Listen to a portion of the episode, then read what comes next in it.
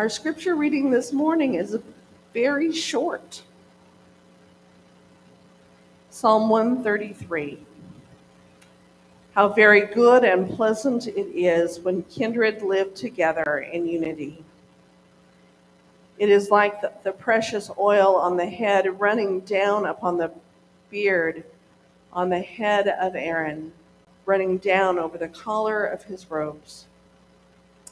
It is like the dew of Hermon, which falls on the mountains of Zion.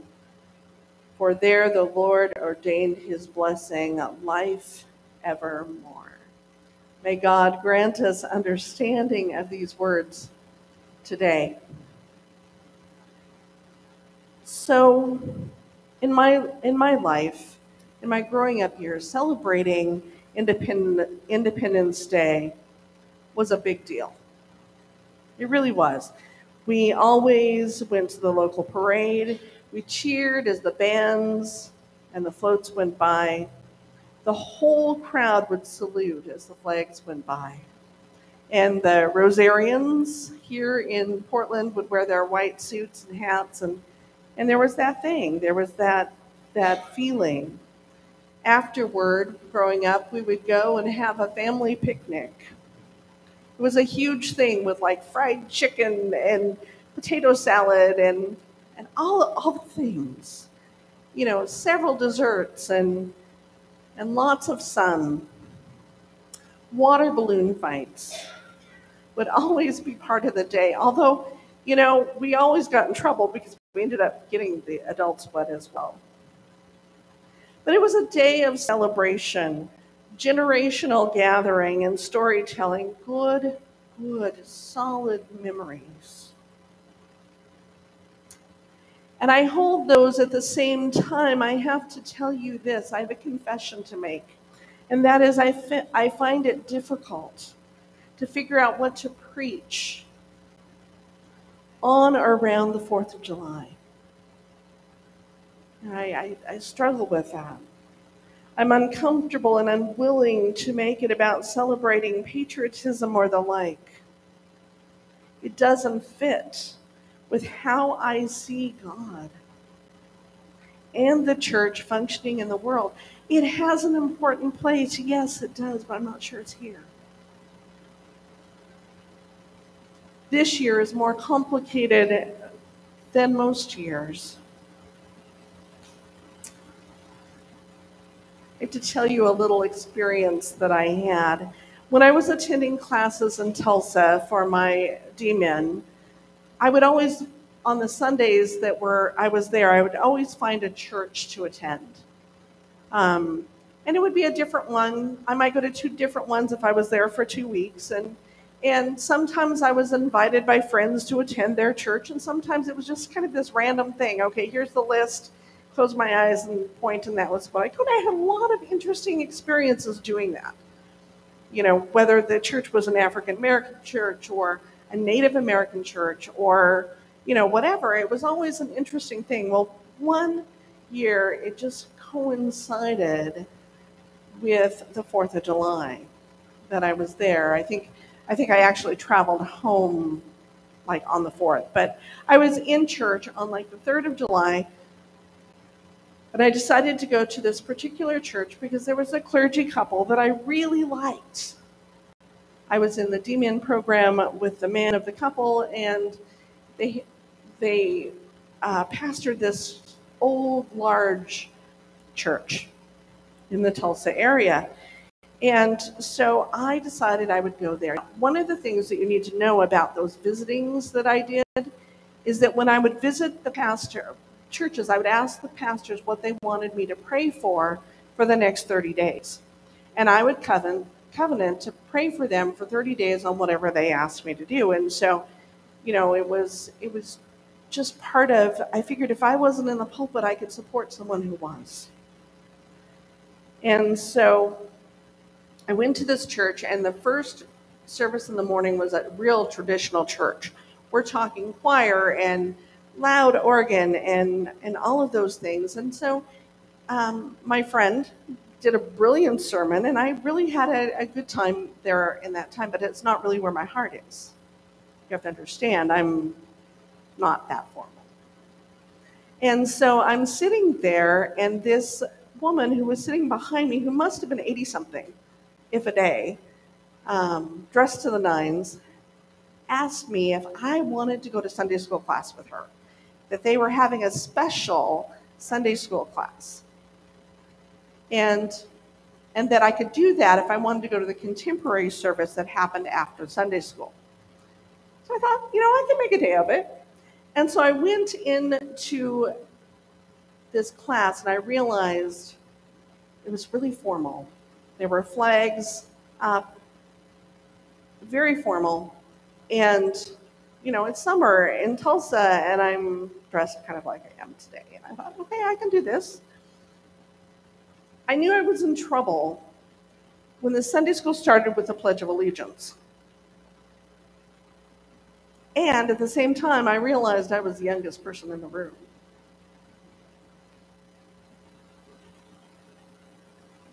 And I was really struggling there because of all the patriotic songs and, and all the and the, the message was way away from where I am theologically. So I thought it would be really rude if I get up and walk out. I can't do this. So I began to watch the people in the room. What I saw was a World War II veteran who spoke of his experience with tears going down his face.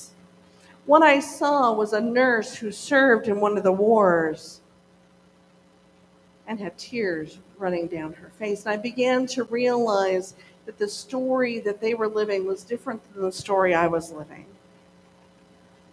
And I had the utmost respect for those for whom that was important because it wasn't my place to change them. It was my place to appreciate, respect, and love them. So I found through the years that I can do that. Now, I'm not anti American. I'm not anti any of that. Uh, patriotic, I'm not. I just think that our world is different than it used to be. Our lives are different than they used to be. More open, more big. I believe that.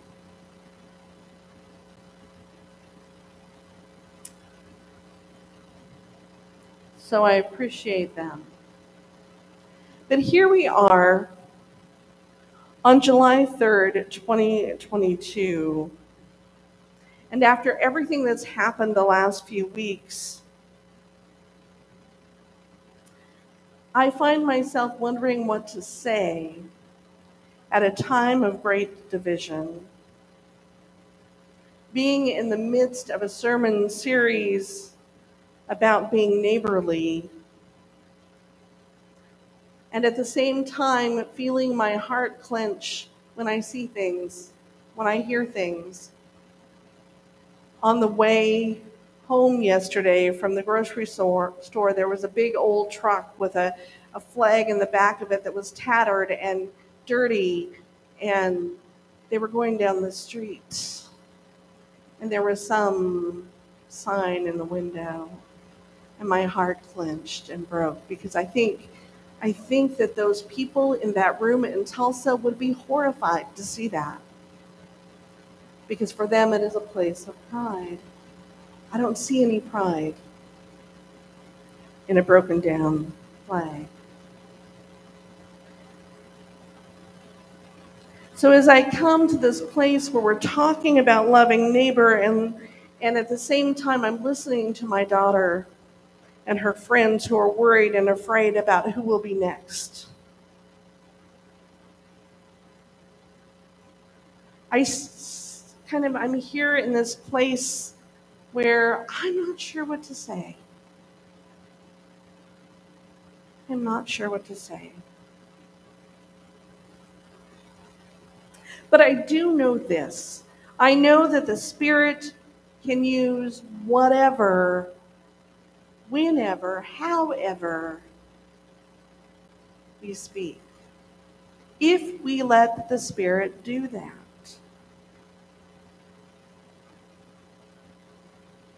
So I'm going to ask the Spirit to come in this place today. O Spirit of God,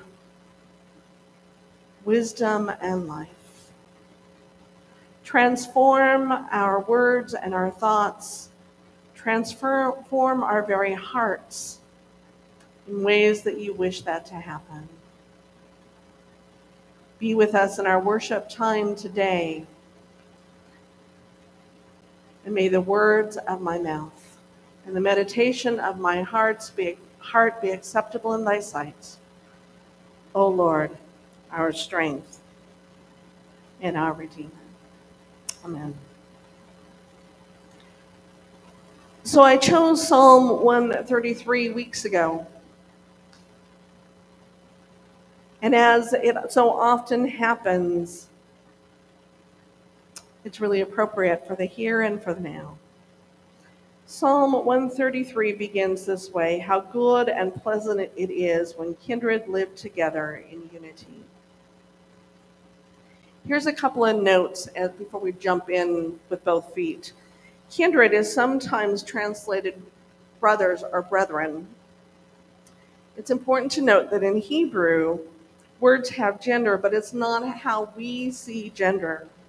So, although it is a masculine plural noun in Hebrew, it would not necessarily mean men. Instead, it would probably mean something like those called by God or those who align themselves with God. So I think that kindred is a better noun, a better term. And then we come to the word that's translated unity, which is something like moreover together, or more together, or being together together.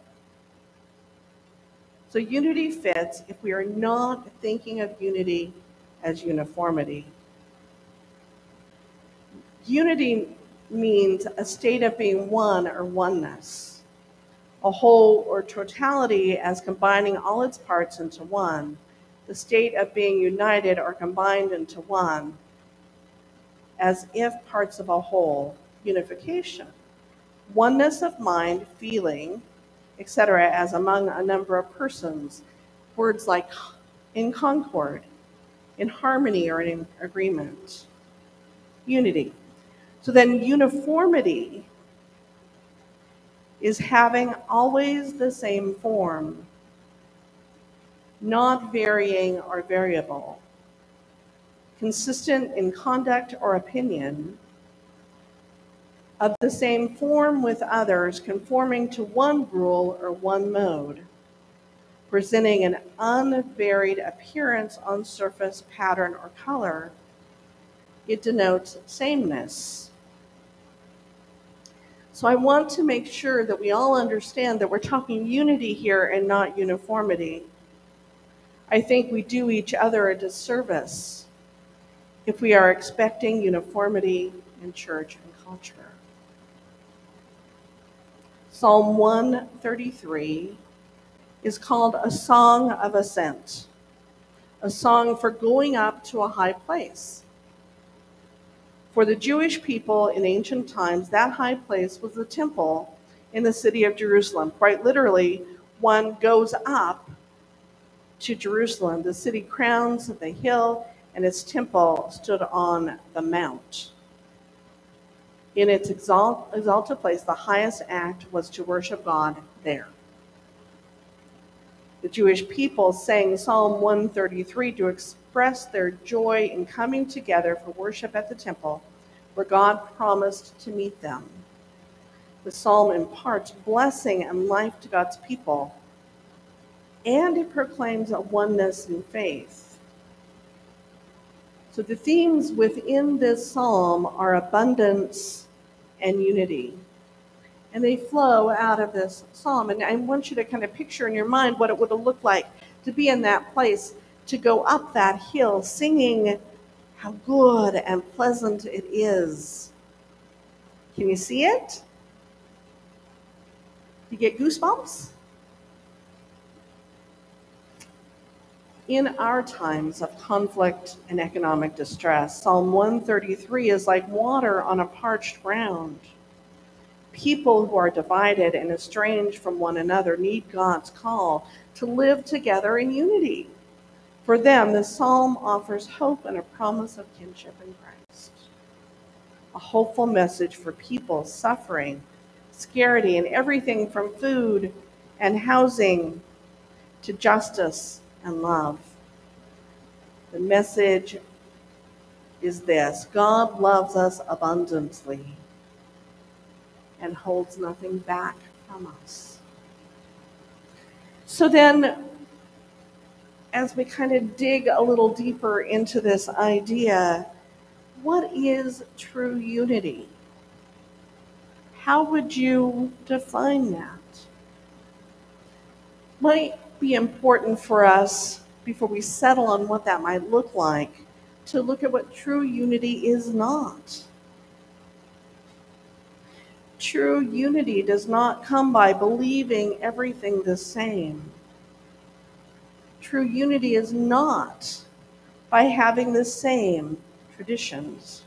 True unity doesn't come by having the same preferences or by speaking the same language or having the same skin color or being from the same people or being even from the same denomination or even by doing the same ministry.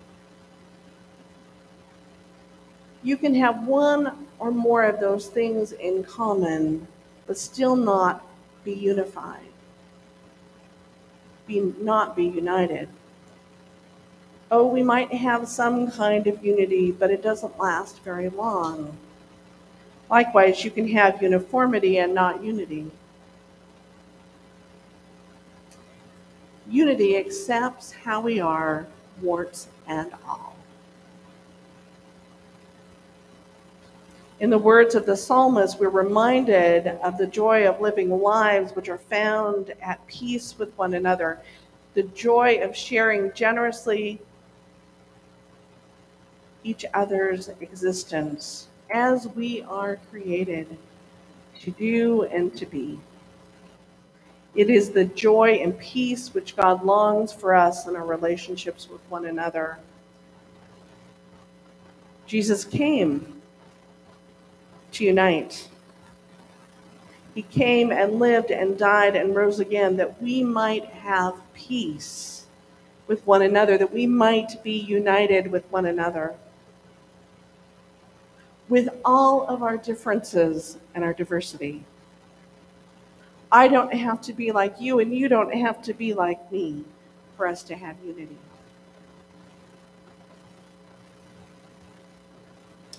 Often within the life of a congregation, there are deep and abiding and supportive relationships. I've seen it here. There are friendships lasted years in which reveal real care and concern for each other. And in life of congregations, sometimes we disagree. And unity can happen even if we disagree or see things more differently than others.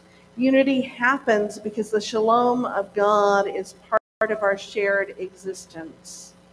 God's peace is about mercy shown to us in Jesus and the reconciliation that has been won through him. It does not require uniformity to experience shalom. It doesn't. It was these things that kept the people in the early church and inspired them to share the good news. God's peace had been declared and a new hope and a new future. You know, we hear those stories about in the early church how they shared everything. And they told stories, and many joined their ranks. Now the whole group of those who believed were of one heart and one soul, and no one claimed property or ownership of any possession, but everything they owned was held in common. Now I, I think that that um, That would be difficult in our world today to share everything, although I know communities that do that. However, what I'd really like us to think about is that one heart and one mind. What if the thing that we held in our heart was that shalom peace? What if the thing we held in our mind was that shalom peace? In other words, God's grace and mercy, which is embodied in peace, was that thing that held us together, not being the same. I don't know about you, but I don't want to be the same as anyone else. I want to be me. And I don't want you to be the same as everyone else. I want you to be you. Whatever that is, whatever Creator calls you to be. And I want us to live in peace. I want us to have that unity, not that uniformity.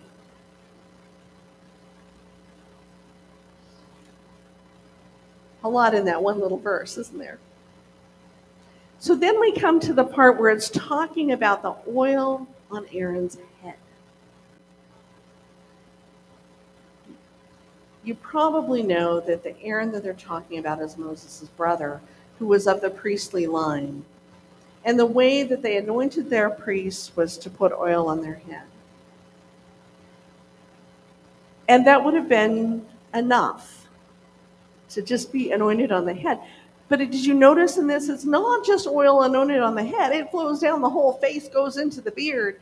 We're talking abundance here.